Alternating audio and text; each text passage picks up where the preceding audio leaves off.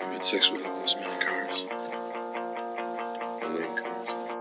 And force, my friends, is violence, the supreme authority from which all other authority is derived. And you know, there is something very important that we need to do as soon as possible. Don't you blame the movies? Movies don't create psychos. Movies make psychos more creative. Hello and welcome. This is the Parents Guide podcast where we analyze movies with a focus on sex and violence. We are still in season one, which is all about movies from the 1990s. My guest today is, uh, for the second time, a former student uh, of mine. Uh, and this time it's uh, Alma Schmitt. Hi. Hmm. nice to be here. yeah, nice, nice to have you here.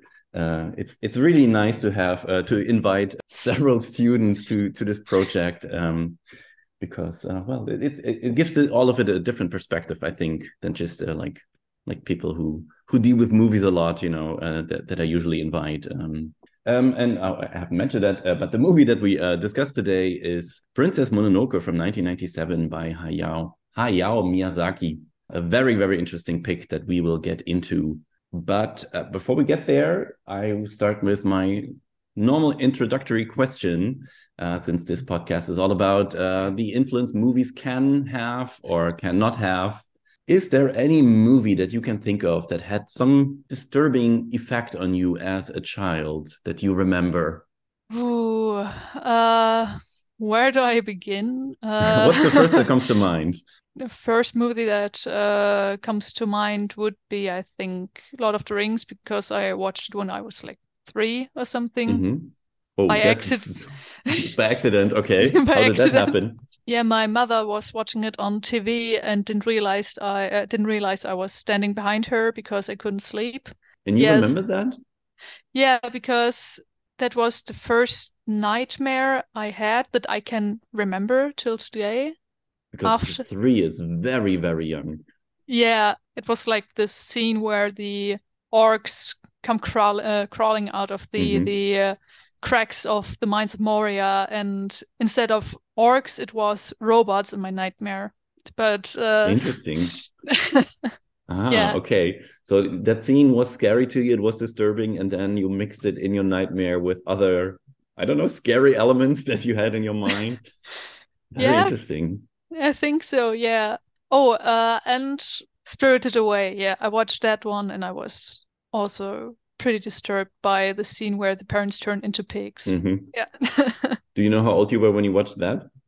No, I don't know. It was like one of those animated movies where my parents thought, yeah, this is animated, so this will be pre uh, pretty child friendly.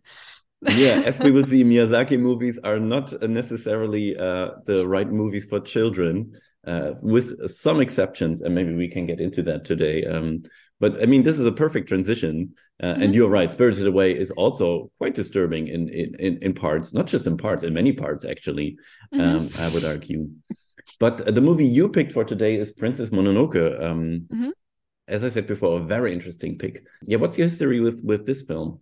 Uh, I first saw it after graduation when I already started my year abroad in, in Belgium. I didn't have much to do after work. I thought about movies that I always wanted to watch but didn't watch until that time. And uh, yeah, Princess Mononoke came to mind, and so I watched it.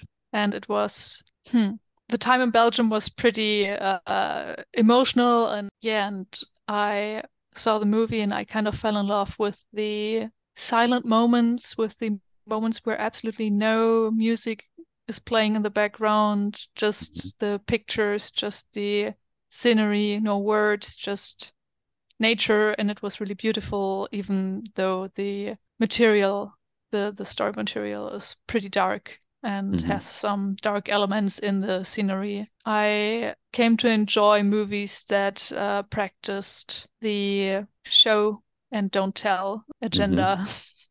Which Yeah. fits very well for most Miyazaki movies, I would say, because uh, they always have a lot of subtext, but it's not necessarily on the surface. Although I would argue that Princess Mononoke is maybe one of the more explicit movies. I think it's hard to get it would come away from this movie and not have some idea what it wants to tell us, uh, which we will get into. But still, there's so much going on um, in in all of his movies, uh, but and also in this one that I don't understand. So my history with the movie is. Hmm, I remember in uh, in actually in 1990, probably was 1998 because it took a while until the movies came out in in Germany. Maybe it was even 1999. I, I didn't look that up now, so it took a long time. Uh, the movie was made in 1997, and uh, I remember very well that I was really surprised that, uh, to me back then, strange looking Japanese animation movie was actually released in German cinemas. That was seemed really really odd to me. So I had no idea. I never heard of Miyazaki or anything because that was like Mononoke is, I think, one of his first movies that made him more popular outside of Japan. Um, although, like people knew uh, Totoro and some of his earlier movies, but Mononoke was really like a, the first minor breakthrough before Spirited Away came. But I remember that, and I was really, I don't know, intrigued by it. I had no idea. I'd never seen any Japanese animation movie like that. That was just not a thing that that you knew, unless you were really into this, this kind of stuff. And, and I didn't watch it back then because it probably didn't wasn't shown in my cinema. Um, so I watched it, I don't know, a couple of years later, probably after I watched uh, Spirited Away and Totoro and all these other films that I fell in love with. So I don't even remember when I watched it uh, for the first time. It's a while ago, but but yeah. Okay, um, I'm, I'm, sure we'll talk more Miyazaki uh, as as we uh, dive in. Uh, mm-hmm. Somehow, I think we have to. But, before we do, I want to uh, do what I always do uh, and look at the rating this movie uh, has got. Again, if you have no idea about this movie, you will see. Oh, wait, I forgot again. I, am not good at this. Uh, to give a summary of this movie, if for some reason you're listening to this, you saw that title is Princess Mononoke and you decided, I have not seen this movie, but I listened to it anyway. I try to give a short synopsis of this film, which is not that easy, actually. I try not to get lost in details because it will just be too confusing if you haven't seen that movie. Uh, basically, it is about um, a, a, kind of corruption that takes over a nature in in uh, in the Japanese past. Um, I, I, looked up where it, when it's set. It's it's a while ago. Feudal feudal Japan. Yeah. Yes, right, right. And it's about different uh, spirits and and nature gods and how they are corrupted by the destruction that that humans especially uh, uh, do to them. And uh, yeah I, I, I see how much i'm struggling to summarize the plot of this movie. And i wouldn't argue that it's a confusing film but it's it's hard to really summarize it. Yeah because there's so much happening and it's not there's no clear evil there's no clear good there's yeah a lot of different shades of goodness or evilness yeah. And, and it's yeah and lots of characters too like it has so many characters. Um, and again because as you say they are not clearly bad or good that makes it even harder to give a, a simple summary uh, of all of this. Um, yeah this is what um, princess mononoke is all about. So for the ratings uh, in the us where this was released uh, i don't know if you know like was released like with actually in a, a real uh, voice cast with uh, famous actors the the script was rewritten by I don't know if you know that by Neil Gaiman of all people. Um, what? Yes. Um, so it was really an attempt. Uh, it, has Billy Bob Thornton, Billy Crudup, Minnie Driver, uh, Claire Danes, uh, Jada Pinkett Smith, and, and many other. I mean, not superstars, maybe. Again, this was not a thing. I think this was the first movie where they attempted to do something like that. All the other movies before were subtitled. I think Disney bought uh, all of all of his movies uh, from from then on and and um, dubbed them with uh, yeah, or maybe it wasn't Disney.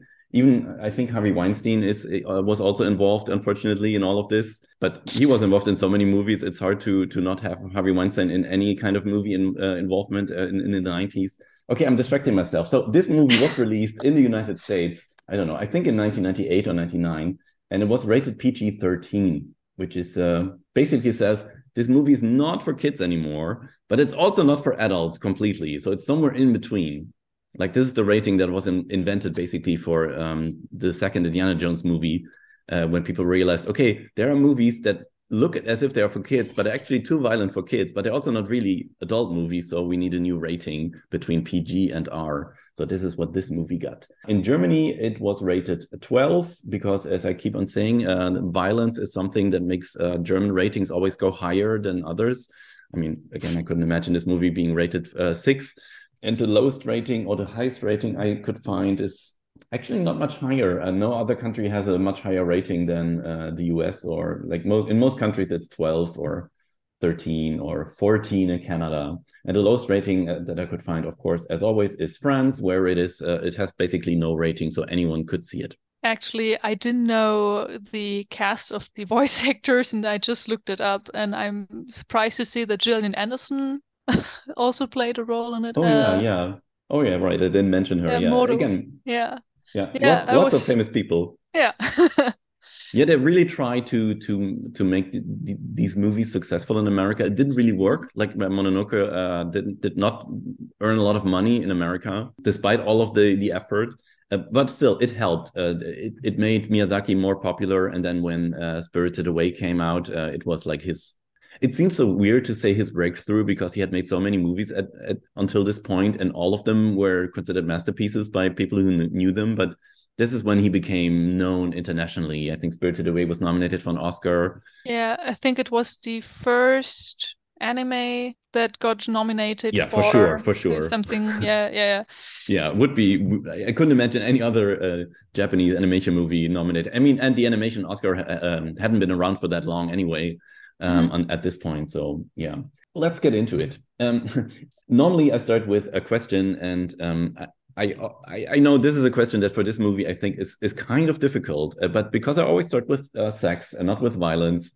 And spoiler, we will talk more about violence than sex here, but still, I have to ask: What do you think is the most sexual moment in Princess Mononoke? And I feel even weird asking that question, but maybe you have an answer. Yeah, actually, when I when I rewatched it just like half an hour ago, one particular scene, yeah, I think uh the scene where Ashitaka is too weak to chew the beef jerky hmm and San. Sun San starts to rip pieces of the meat off and chew it and spit it in his mouth, like in Mhm. a gentle way, almost like a kiss. It looks like kissing, yes.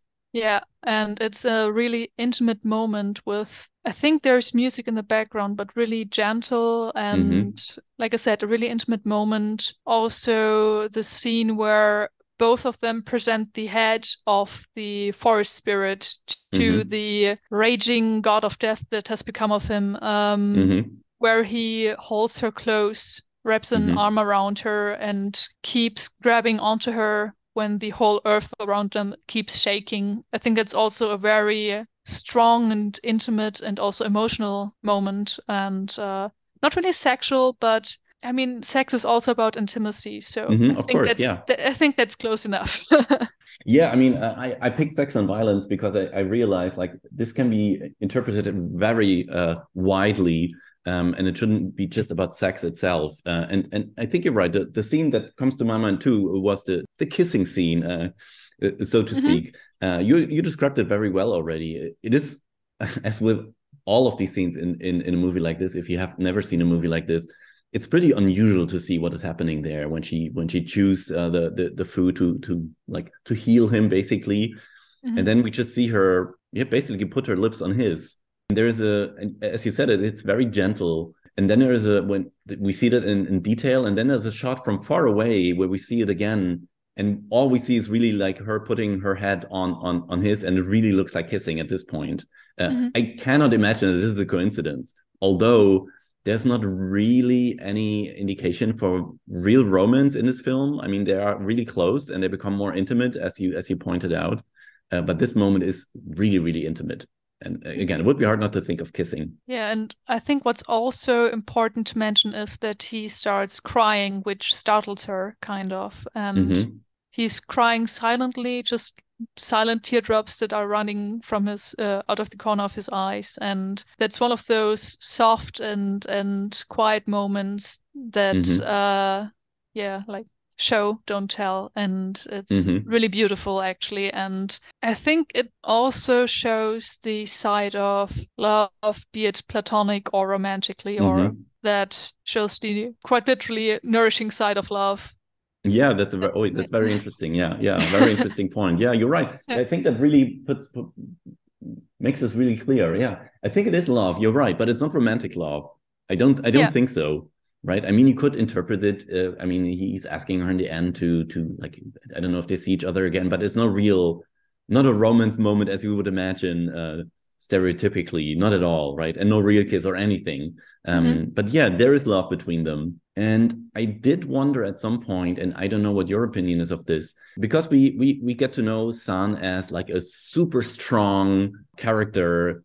Like there is this scene where she uh, plans to attack uh, this this this village and and wants to kill. I, I forgot her name.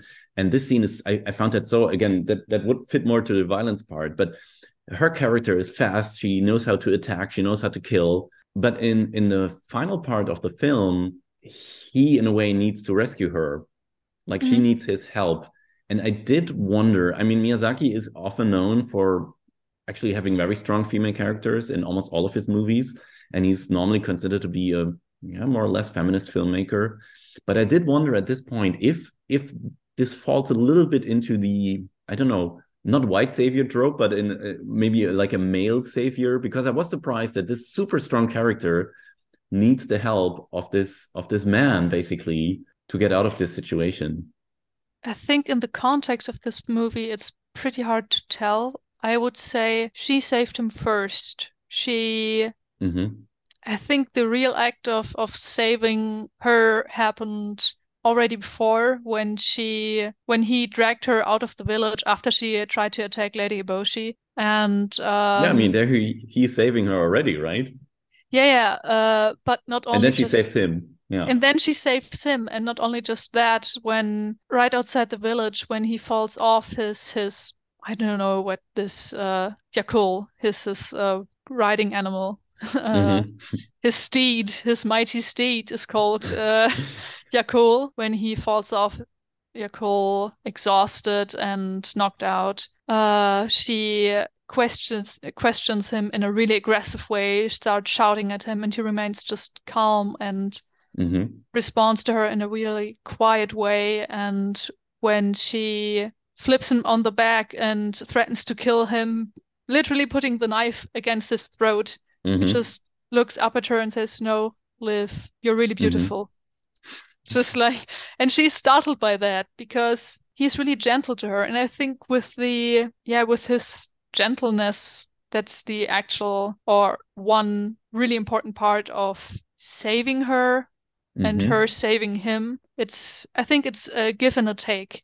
I think it's not yeah, I think it's not that problematic that she needs to be saved by him in the end because yeah, it's it's difficult.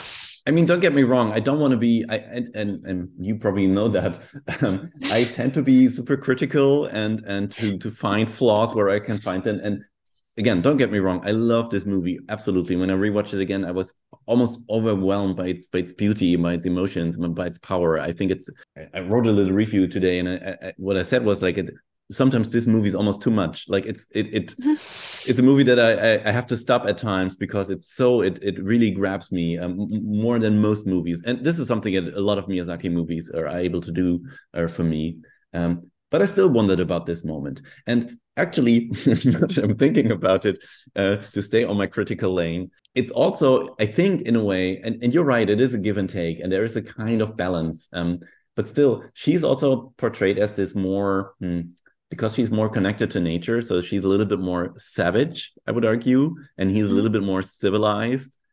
And I do think that he also, like again, when she has this attack, she he has in a way has to stop her from doing something too impulsive in a mm-hmm. way, right? So I think there's a little bit of this the civilized has to to to slow down the the savage a little bit in its impulsiveness. Yeah, I think that's his character because he's doing that to everyone mm-hmm. around him. He's mm-hmm. doing he's treating everyone around him with like his gentle and uh low speaking manner. Like mm-hmm. he's he's treating everyone around him like they just need to calm down a bit. mm-hmm. uh, and if it's not just San, he's talking to Lady Eboshi in a similar way, more intense, but in a similar way. And he's talking to. That's actually a good point because she's like the opposite side of the spectrum, right? She's like yeah. the the most evil side of civilization in a way, and and she's not completely evil anyway because yeah. but she's focused on technology and everything. So yeah, mm-hmm. um, yeah, yeah. Maybe maybe you have a point there.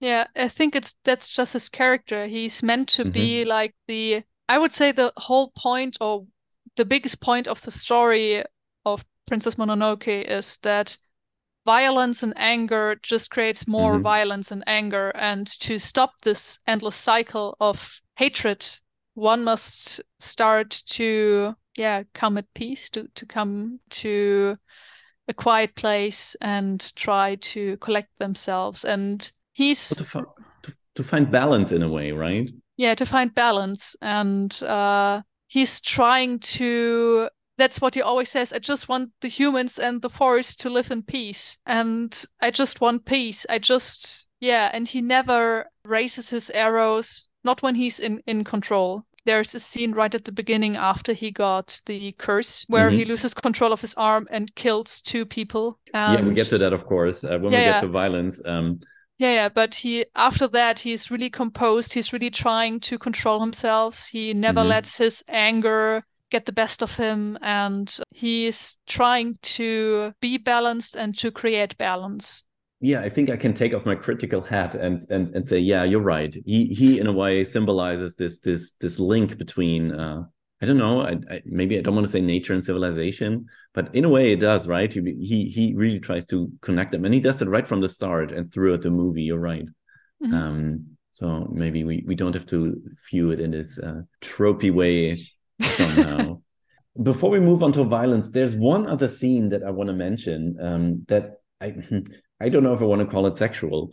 There is this moment when he's in the village, and there are all these uh, women who work on this machine Mhm. um, that that keeps the, the the fire burning. And I don't know, they you see all these women, they show relatively much skin, Mhm. like compared to all the other characters and almost all the characters in most Miyazaki movies.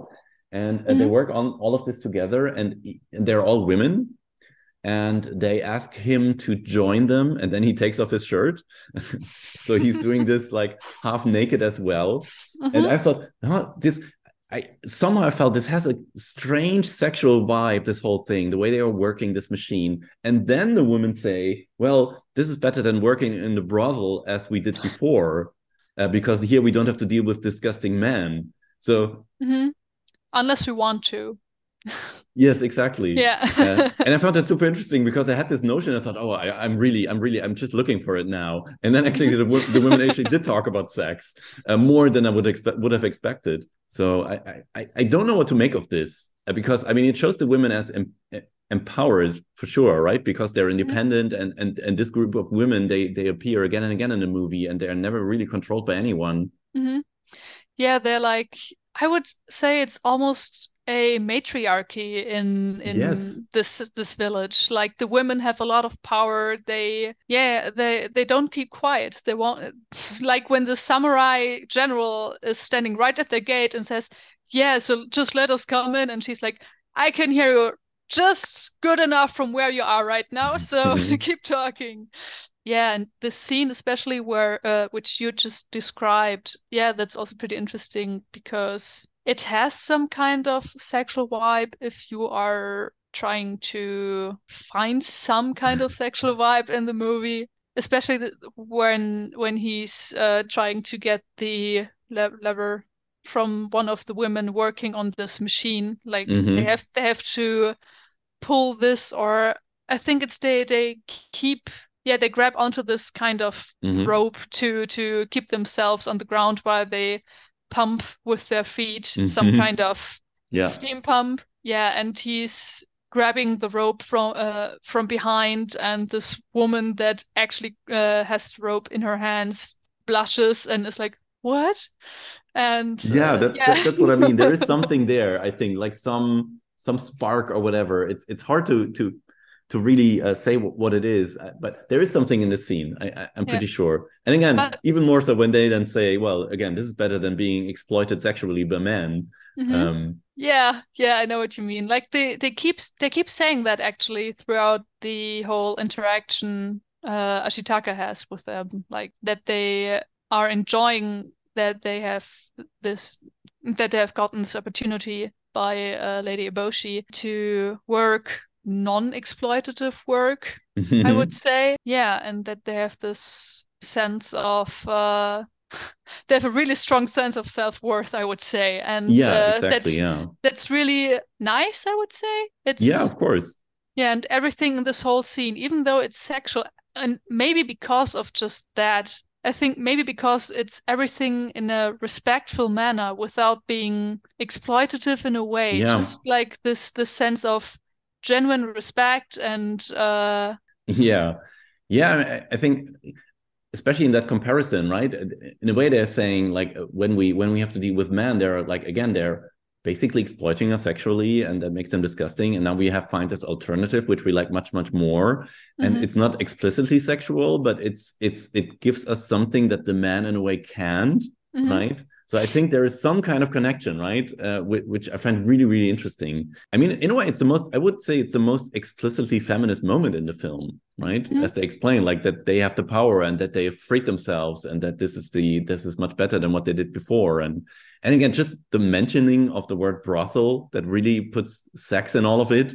Mhm. Um, I, I didn't really expect that because I think normally sex is just not a topic that that uh, you you find in in these films. It is, and, and when you look at the Parents Guide on IMDb, it, the moment is actually mentioned under under sex and nudity. Uh, I was surprised to find like four entries under sex and nudity. I just want to read them, and then we can move on to violence. Uh, it says uh, the main male character is seen in his underwear, to, uh, but this was in order to cross the river. Yeah, you know, this is what what counts as uh, under sex and nudity in a, in, a, in a Parents Guide already. maybe it's because of the uh, nipples or something like that yeah, I don't know. It's it's it's really strange. Yeah. because Uh, apparently society is scared of nipples Yes, yes, yeah. When you write a Yeah. parent's guide, then then this is something that is uh, people have to be warned of. And it says Yeah. a few offhand references to brothels, okay, and then uh, many women wear loose clothing that displays cleavage, but it is not sexual by any means. It's still written down under sex and nudity. Um, Yeah. so whoever wrote that clearly thinks there is something sexual about it. Mhm. Um, yeah. Again, I mean, in a way, I think you could argue that there's no sexual um, content in this movie at all, and, and what's there is really, really tangential. Like it's really not much. But I think it's interesting that there is still something there, and you probably would find something in every movie if you look for it. And I think that's that that's one one point I want to I have with this podcast in a way that, that even Mhm. if you don't think about it, you can find something even if it is because it's just, there. Yeah. Even if it is just nipples yes. Yes. Okay, then let's move on to the clearly, if you have seen this movie, main focus, which is violence. What would you say, in your opinion, is the most violent mo- moment in this film? Oof, uh, If you had to pick one, I think it would be like one of the like it's more at the end where the boar god Mm -hmm. really badly injured is uh, fighting his way through the forest. Blood is Mhm. gushing out of dozens and dozens of wounds, and Mhm. his son is trying to keep him on his way and is trying to keep him moving towards the the lake of the great forest spirit. Mhm. And these soldiers hidden underneath the skins of slain boars, just like the Mhm. image, it's really creepy. And when you imagine how they got those skins, it's even creepier.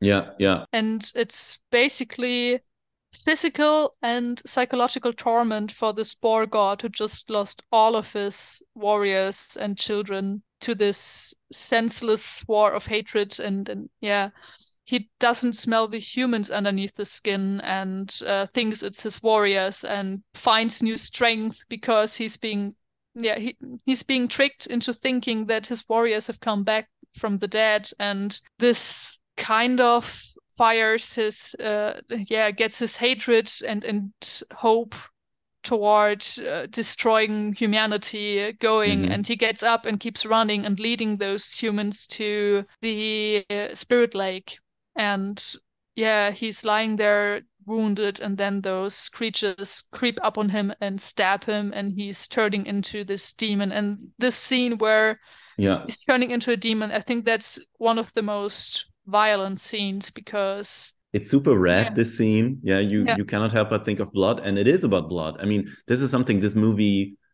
that distinguishes this movie from many other movies, especially animated movies, because it does actually show blood. It shows wounds. It shows violence in a lot of detail. yeah Uh, and and you're right. This scene, I, I'm not sure if I would call it the most violent scene, but it's it's definitely like the the, the scariest scene, the creepiest scene of the film. Hmm So yeah, this this is uh, one of these many many powerful moments that I was talking about before. And it, and you're right. It's so it's it's so sad at the same time, right? To Mhm. see this this amazing creature being, Being like yeah and also and again you see you see it for so long with its as you said with its bloody wounds it's not like you would see in, in maybe if you had this in any other movie where we would see like a wound for a moment and then you wouldn't see it anymore. You see it all the time. It never goes away. Like there's almost no frame within that that those scenes where you don't see uh, the blood which of course i think brings it back to to probably the main message of the film which is like that we are destroying nature right? Yeah. and uh, the movie does a lot to show that from beginning to end and i think the scene is like maybe the most like hard to take hmm when it comes to that.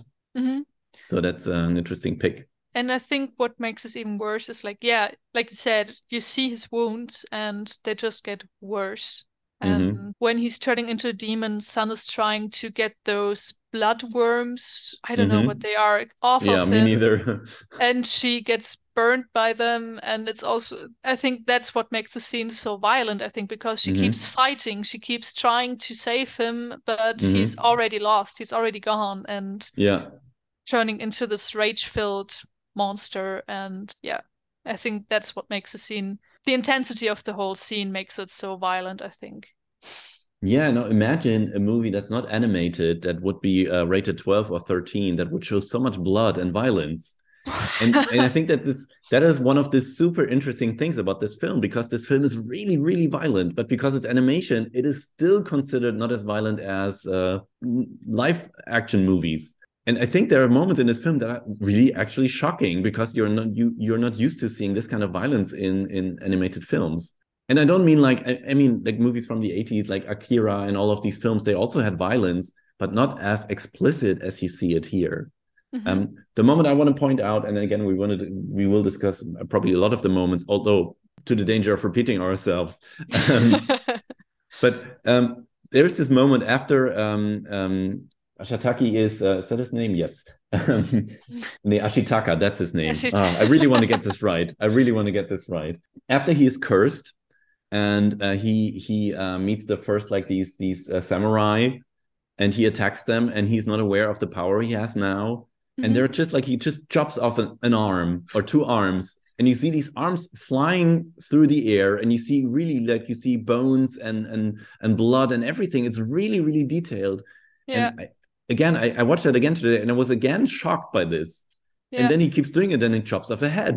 And Yeah. like it's it's it, i mean i find that so amazing that the movie goes there. Mhm. and then what in this moment that i find so shocking then you see the guy without his arms and then he's falling over and it's almost like a comedy suddenly. Yeah. Like like really comically he's falling he's like where are my arms? And then he falls over and this mix of, of of humor strange humor and really explicit violence i, I find it so unsettling. Yeah i think that's i would say it's humorous but not in a disrespectful way i would say because yeah maybe it's try to imagine getting your arms chopped off. I think your first reaction would also be so uh, what the fuck where are my arms? Oh anyways just Mhm. like the first moment of shock and i think people deal with shock in very different ways. Maybe the way of this character was to i don't i can't remember if he laughed it off but he was no he just looked like- confused. Yeah i think that would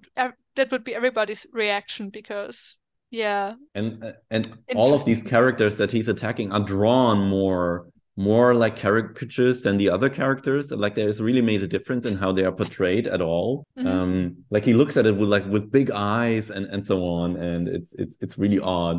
And and i mean it's not just that but the arms are hanging on a tree next to him.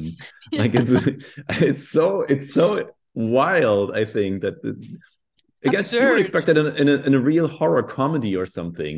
Yeah, yeah, I think it's I, I know what you mean. It's comical, but I don't know if it's in a I don't know if it's intentioned to be this comical. I cannot imagine that it isn't because Miyazaki is so uh, clear in how he portrays everything, how he shows his characters.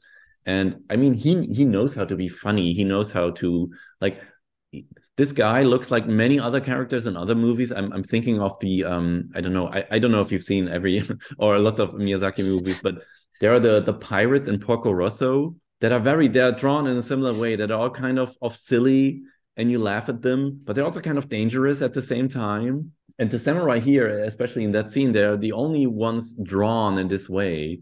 And of course, I mean, point of this scene is also that um, Ashitaka himself is not aware of his new new power, right? He's confused. He's surprised that he suddenly can chop off arms and heads.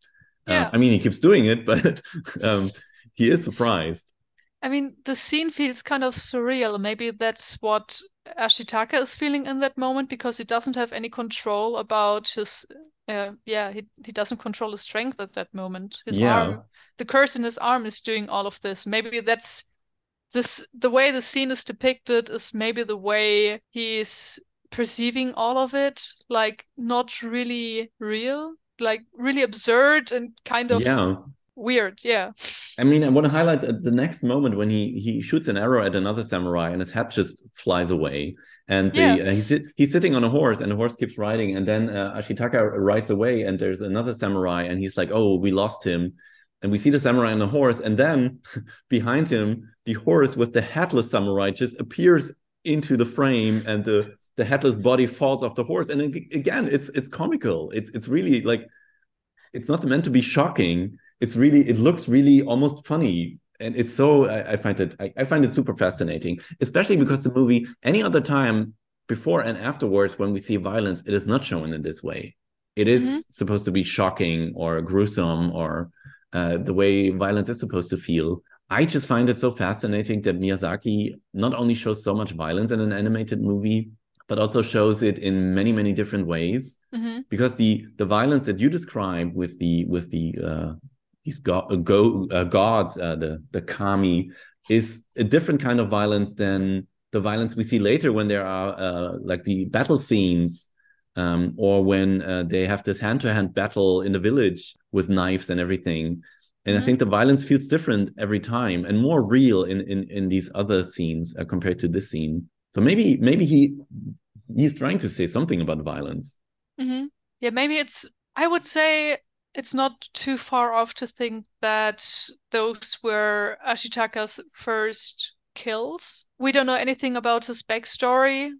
Yeah. So that would be plausible. Maybe that's how it feels like. Yeah, kind of in a surreal way. Like, am I really doing this? I don't mm-hmm. know what I'm doing. What the fuck is happening? Fuck, I just killed those guy, those guys. And but I mean, yeah. you don't see him like too much pondering about that even afterwards like it's it's There's... and i mean he is a warrior through and through right i I, mm-hmm. I, I can't imagine that this was the first time he killed mm-hmm. but maybe not in this way with this power and and this like force mm-hmm. yeah i think i mean there was a scene with this monk uh after they bought the rice in this village mm-hmm. At by the bonfire and the convers- this conversation is actually really interesting because those two people couldn't be more different mm-hmm. i would say like ashitaka is saying i just killed those two men mm-hmm. and he's feeling really bad about it he keeps a stoic face but yes you're right yeah th- that's the first and i think only time he's talking about it and every time every other uh, every other fight every other fight we see after that he's saying don't make me kill you please stop. Mm-hmm.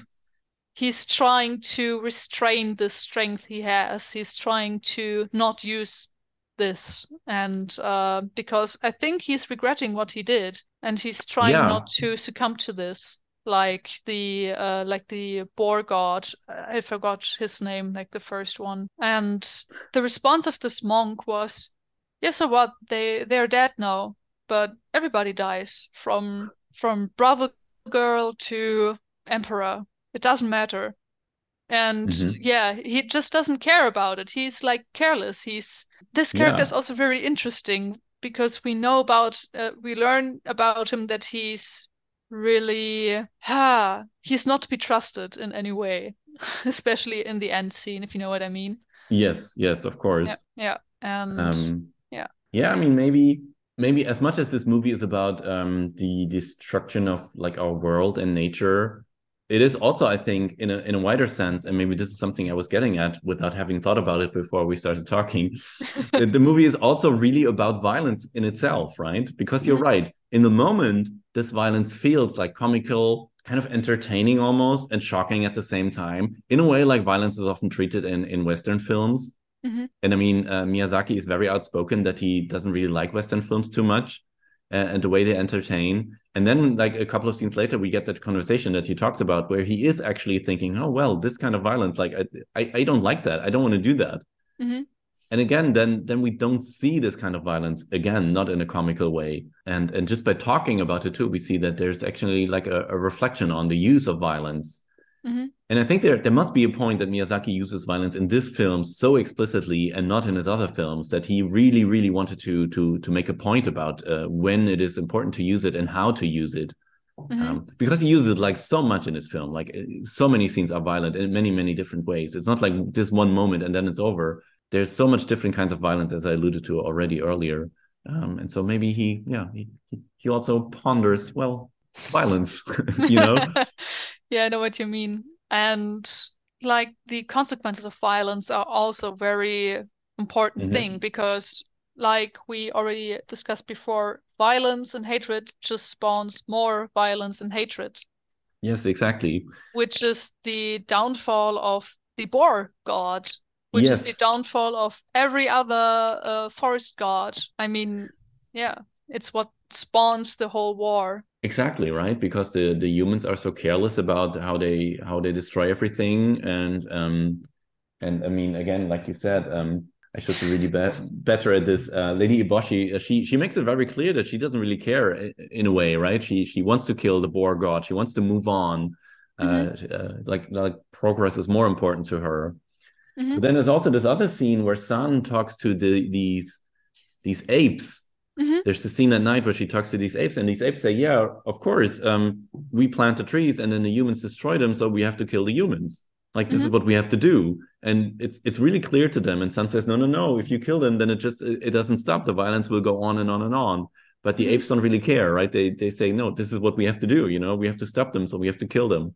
Um, and again, this is like from the other perspective, where violence is also used in in an yeah not responsible way or in a dangerous way because again as you said before and as the movie says before uh, like violence breeds more violence hmm Yeah, I think Lady Eboshi is the is not the antagonist, but also kind of is the antagonist. She's the symbol of progress, like you already said. Mhm. Uh, she's the character that pushes forward the agenda Mhm. of, yeah, that's forget tradition, forget everything you thought you knew.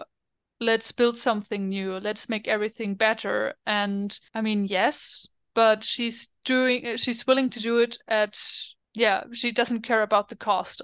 She doesn't care that she will have to kill a god, quite literally. She she Mhm. ha- she has to kill God in order to achieve, even though we don't know if she really has to kill a god in order to achieve what she wants to achieve.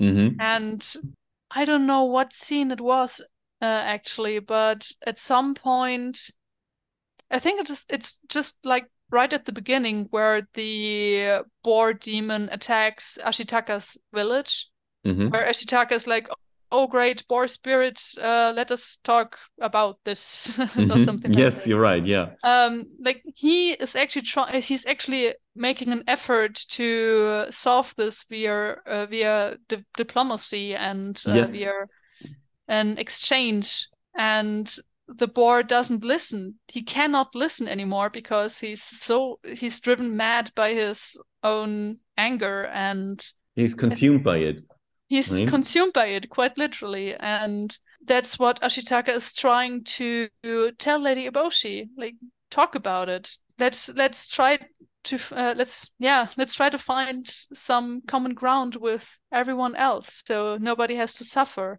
I mean, you said she's like a representation of progress, and I think I want to go back to what I said before. I think she's like the representation of civilization, and Yeah. civilization, as as I would define it, like the our culture that is all about progress, like how when, how we define civilized and uncivilized is is all about civilized means always moving on and on and getting more and more and more, and what we call uncivilized is basically saying, well, we have what we have and we are content with it and we don't need to to always look for something else. What civilization always looks for more Mhm. and so civilization is not evil like lady boshi is not evil. That's what when you said she's she is the antagonist in a way but then again she isn't because she's not like ha i want to kill everyone ha ha. She she just says well that that's what needs to happen if we want to move on uh, which is again i mean if we if we look outside this is what our civilization does right? This is why it's so hard to fight against, climate change and all of this stuff because uh, the argument against it always but we have to move on you know? Uh, how else should we do everything if we if we Mhm. stop destroying everything? And this is still true even now right? I mean this movie is uh, 26 years old and it, it it couldn't be more true now which is it's really kind of uh, depressing when you watch this movie and see it, how relevant it still is now or even more relevant than it was in 1997 Yeah, yeah. Like it's not that far off to think of climate change and uh, Mhm. how civilization weakens nature or civilization, the way we practice and know it, weakens everything else around us, weakens the natural world around us. And getting back to Lady Eboshi, I think I would say the most powerful symbol that is connected to her is the iron iron bullet. Like Mhm. iron. That's what Mhm. Lady Eboshi is after to further push progress, to be able able to build her own power. She wants hmm, the reason she's trying to keep the apes from planting more trees on this one mountain is because she Mhm. wants the iron that is lying underneath that mountain because she wants that iron to yeah to be brought to her forges to make more weapons to make more stuff that she can create and maybe sell and maybe keep in order Mhm. to build more and more power in order to be able to push her idea of progress. Exactly. And- yeah. And, and and to tie it back to in a way like that fits perfectly to now you you you gave me another inspiration. I mean if you think about the way civilization spread i mean again you could i don't want to get into too much detail but you know the the uh, where we see civilization the most is is in europe and when it started to spread across the world to africa to the americas the advantage that it had and that enabled it to to uh, wipe out so many indigenous peoples was guns, were bullets, was iron in a way, right? Mhm. Um, that's why it was really hard for for these people as as much as they tried to fight w- with everything they had, but they couldn't beat a, a a gun and a bullet. That that was just uh, too hard for them. And I, I'm sure this is not a coincidence that her her gun and her bullets are, are are so representative. And again, those people like Columbus and everyone else who followed, they didn't see themselves as evil. They their plan was not to kill everyone. Their their vision was progress, right? That that's what they thought. They said, well, there's more land, there's more things to discover, more things to get, more things to see. Mhm. Uh, and if the, those people stand in our way, then we have to get rid of them, which Yeah. is exactly what happens in in this film. Mhm.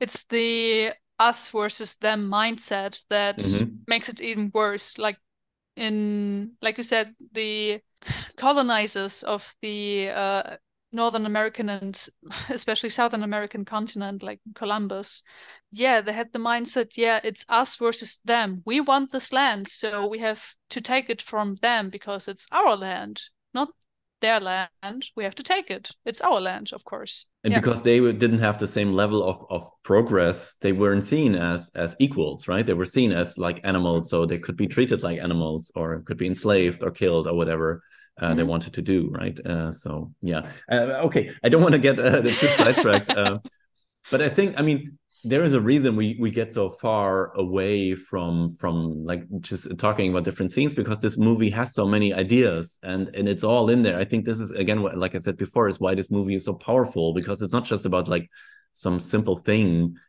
It, it, it is about so many different things and it speaks to to all of that with again with such power because I think it's almost impossible to watch these scenes as you, as you described the, the scene with the boar god or, or or many of the scenes and not feel terrible about what happens.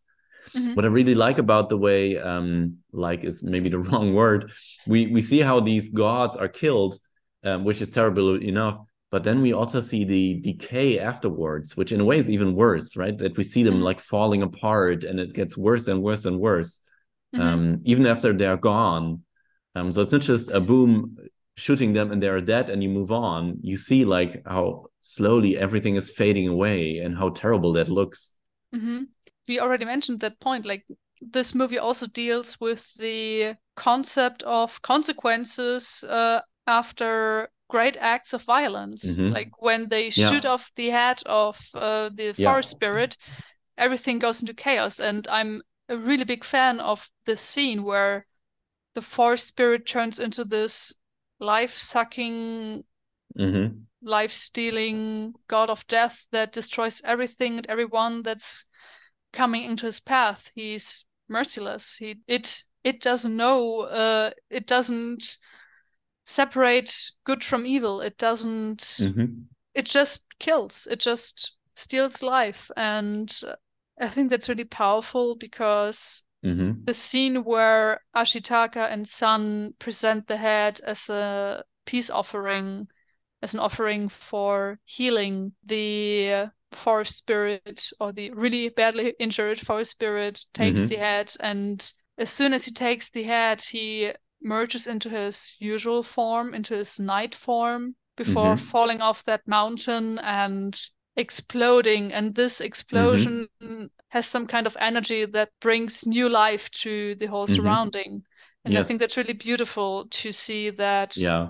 healing is also a part of the consequences of violence. Like it depends on how you want to deal with it, how you want to deal with those experience that you experiences that you've made. Be Yes, exactly. like yeah.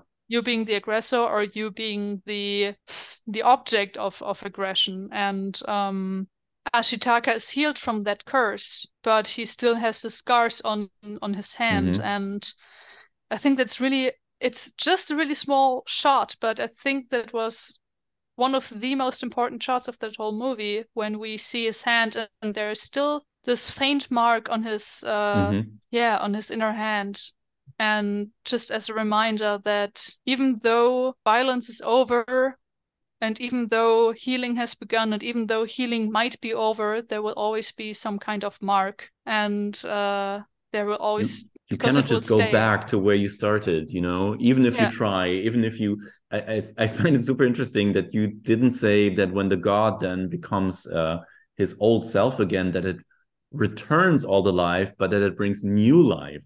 yeah Yeah, because that's I think an an important difference. Um, that it doesn't just show like the, the world is just like it was before.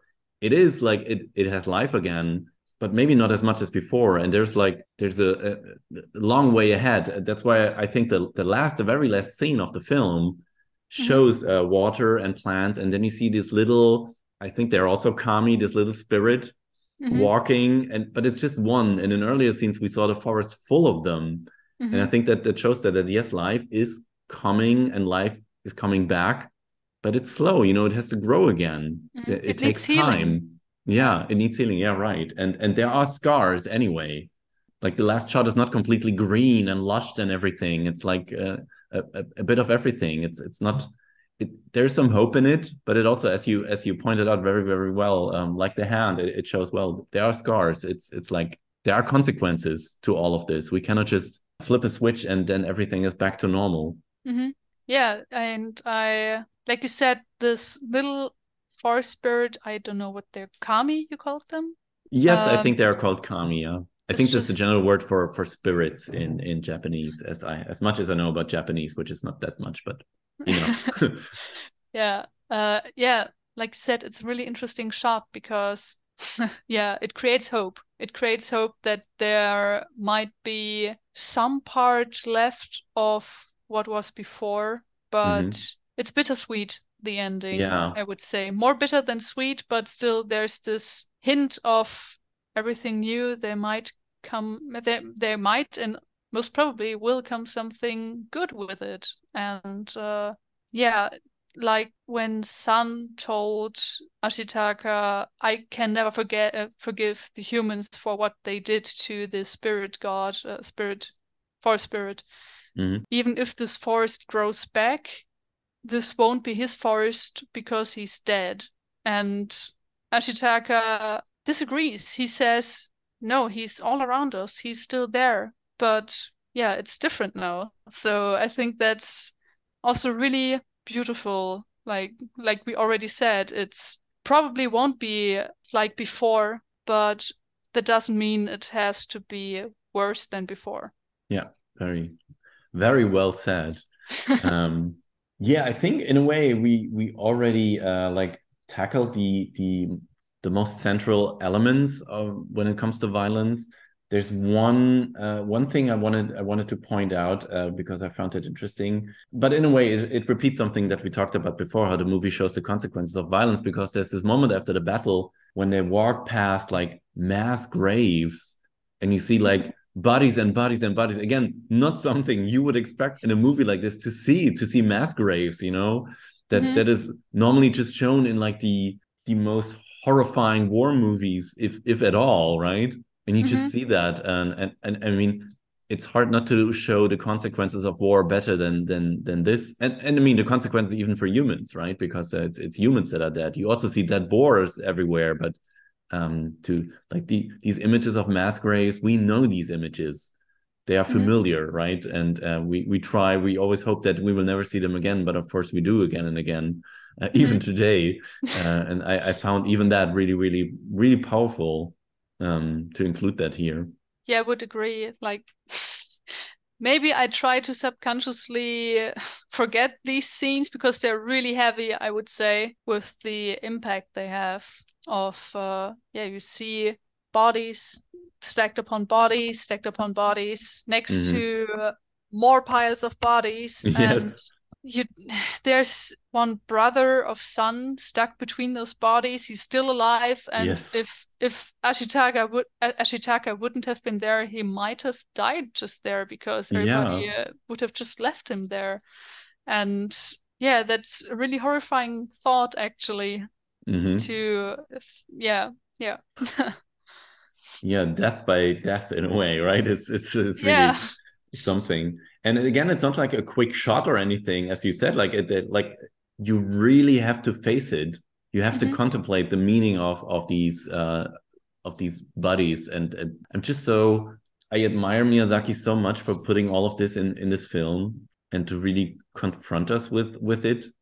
And yeah and, and i think animation has such a different way of, of telling stories and, uh, and also but i think of, of getting to our emotions as live action movies not always can. And i think he uses that to great effect here. I mean again in all of his films but especially here i think um, Mm, one scene that I think is also really powerful. We already talked about it when uh when I think it's also the most popular scene of the whole movie when San is uh, like puts her knife against uh, Ashitaka's throat and threatens to kill him and uh, tells him she will kill every human. She will go to war, and um, he's just lying there quietly weak because of his wounds and says, Yeah, no, live. And when he looks up at her, he's saying, You're beautiful. Like mm-hmm. that's his almost almost every time where he's confronted with anger and frustration and hatred, he stays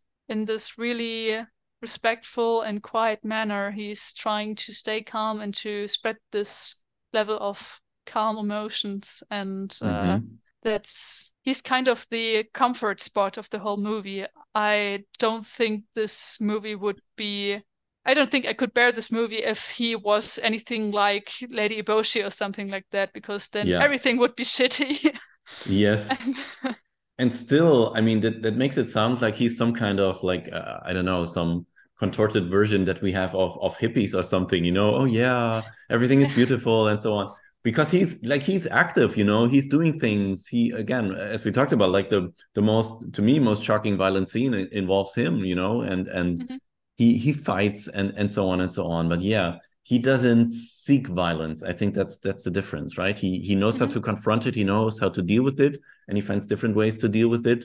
But he is trying never to be the the uh, perpetrator of of violence. And he would never say i will kill i want to kill anyone Mm-hmm. I think that's the maybe the one of the biggest differences uh, between him and yeah most of the other characters. Mm-hmm. Yeah, true. He never says that he wants to kill anyone. I think he might be the only person in this whole movie without the intent of killing anyone. And Yeah, and and Yeah. anger, right? In a way. Yeah. yeah, and I think what makes this even more interesting is because he knows that his curse might kill him one day hmm and he should be angry about it. And I think he is angry about it, but he keeps it to himself. He's trying to find a solution. Yes. He's trying to find a solution that doesn't involve him going crazy like uh, all the other demons. And Yeah. um, Not through destruction. yeah, and I think that's really interesting, a really interesting perspective. Yeah, really interesting contrast to every other every other character. Yeah.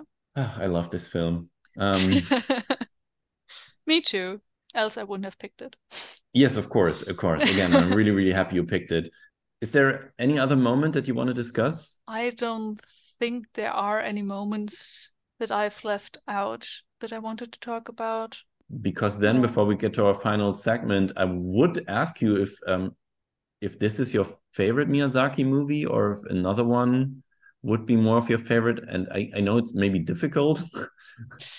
Yeah, it's difficult, but I don't know. Is Howl's Moving Castle also by Miyazaki? yes. then I think it would be that, even though I think some people might call this the basic choice, but I think it's just a really beautiful movie about, yeah, also coming to peace, uh, like being at peace with oneself and uh, finding your place in in society, not like in society, but like finding your place in the world and uh, finding friendship, finding love, and what makes Howl's Moving Castle even more interesting for me is, and I learned this after I watched the movie for the first time, is that it is actually a book adaptation. hmm Yeah, and I bought the book and started reading it. I haven't finished it yet, but it's really well made, like the the movie as a form of adaptation. And Interesting. uh, yeah. yeah, in this world, firstborn daughters always have it worst. Just like Sophie, and that's why she thinks she's yeah, she's she isn't good for anything. She isn't good enough for anything. And even though she she thinks of herself that way, she keeps making everything better around her. She keeps fighting for those she loves and keeps fighting for those she will learn to love. And that's, I think it's just a really nice, comfy, yeah, movie. I find it hard to decide actually. I love My Neighbor Totoro more than I can express in a way. so in a way, this is always the first that comes to mind. Uh, again, I really love Mononoke. But um, when I when I watched all of his films, um, I, I and I've seen all of them. Um, I don't know if you've seen The Wind Rises, which is, is the last movie he has made up to date, which is about the the the bombing of of I don't know of Tokyo or during World War II. Mhm. And I was really surprised how much this movie moved me um, because it's really different from all his other films because it doesn't really have the same fantastical elements and it's about like about planes and stuff. A lot of Mhm. stuff that I would would say doesn't really uh, I, I don't really care about that much. But um, this this this movie really shook me to the ground. Yeah, I heard about it. I didn't watch it yet myself, uh, but I heard that it is quite controversial because he kind Mhm. of romanticizes the, or he's supposed, I, like I said, I didn't watch it yet. I just heard that he kind of romanticizes the uh, kamikaze uh, pilots. Yeah, that's what some people claim. Yeah. And I, I wouldn't agree with that because again, this is another movie where he deals with violence and um, he's not really taking sides. Maybe that's that's sometimes the problem when you depict something um, historical. Mhm. Um, but yeah, I I don't know.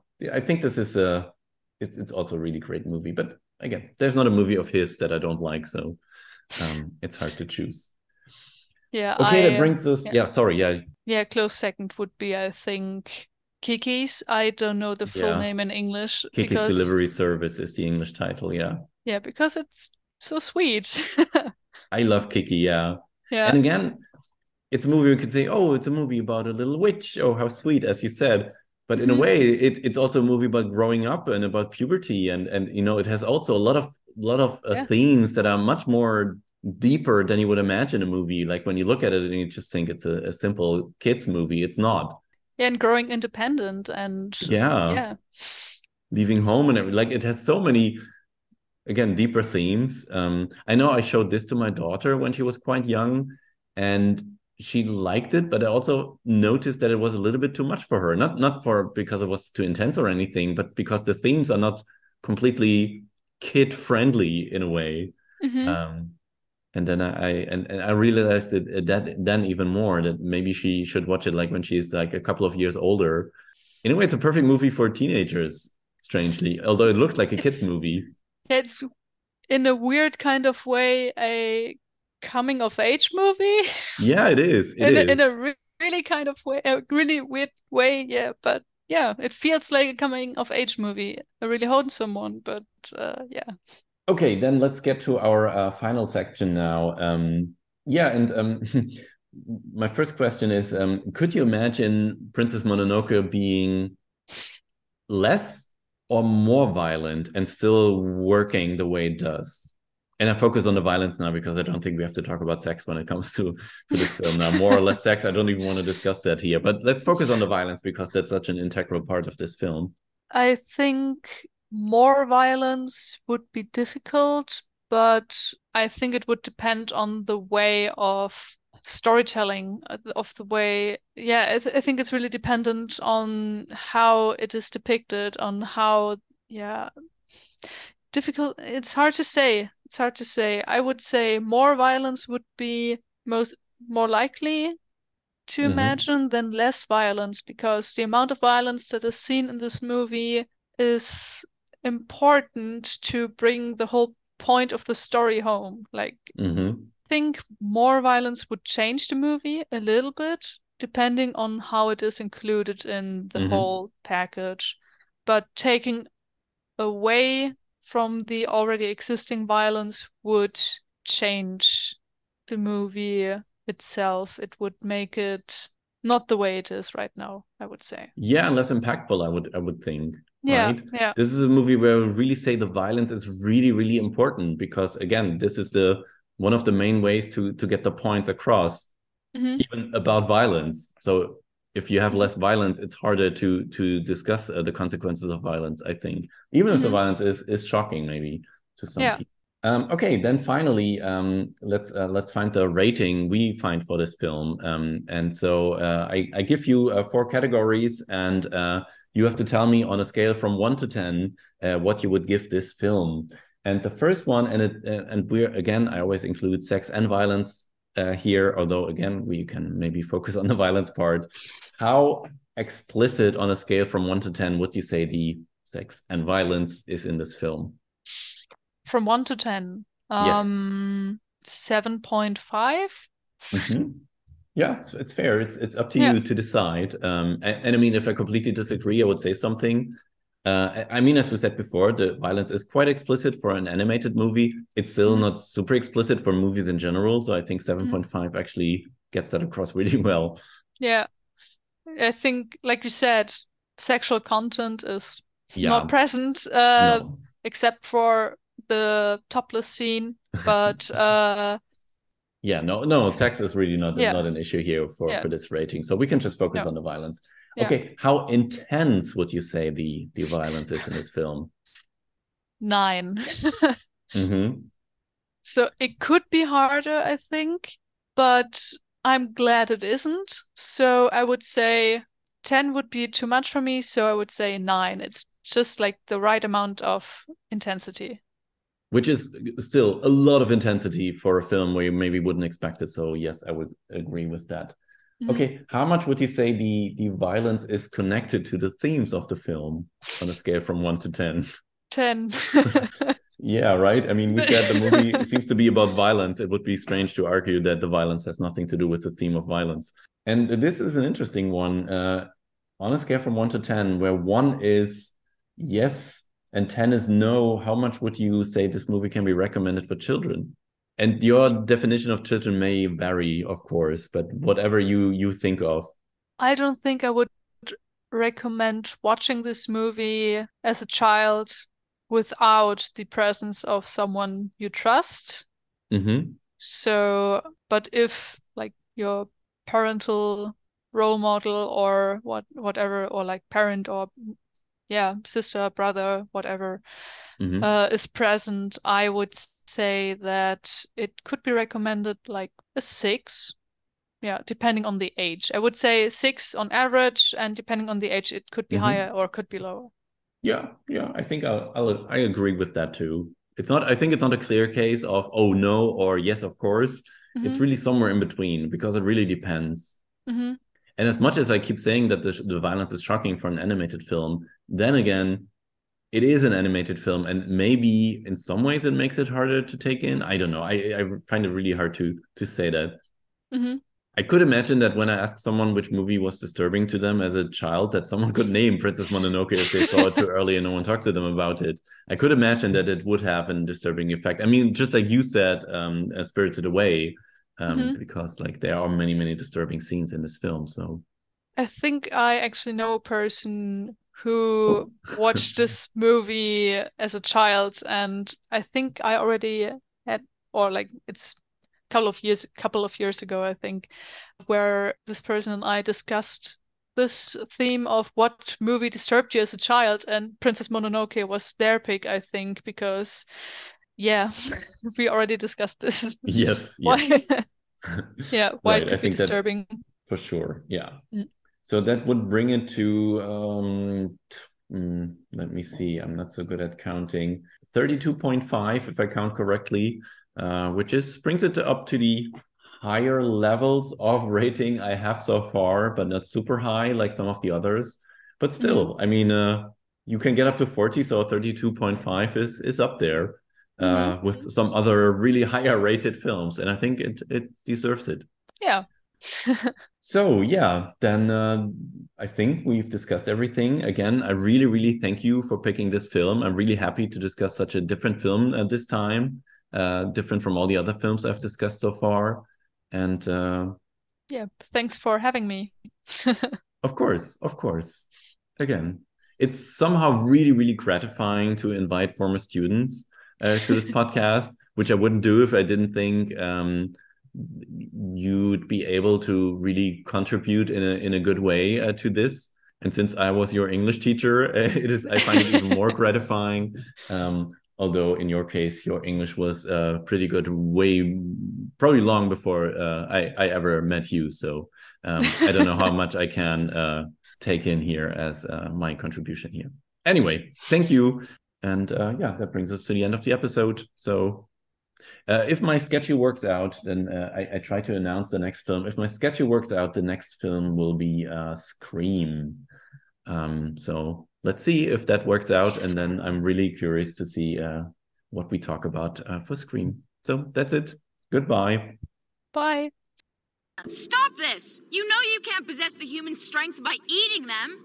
All that'll do is make you into something else. Something even worse than human. We plant trees, humans tear them up. The forest does not come back. If we kill the humans, we will save the forest.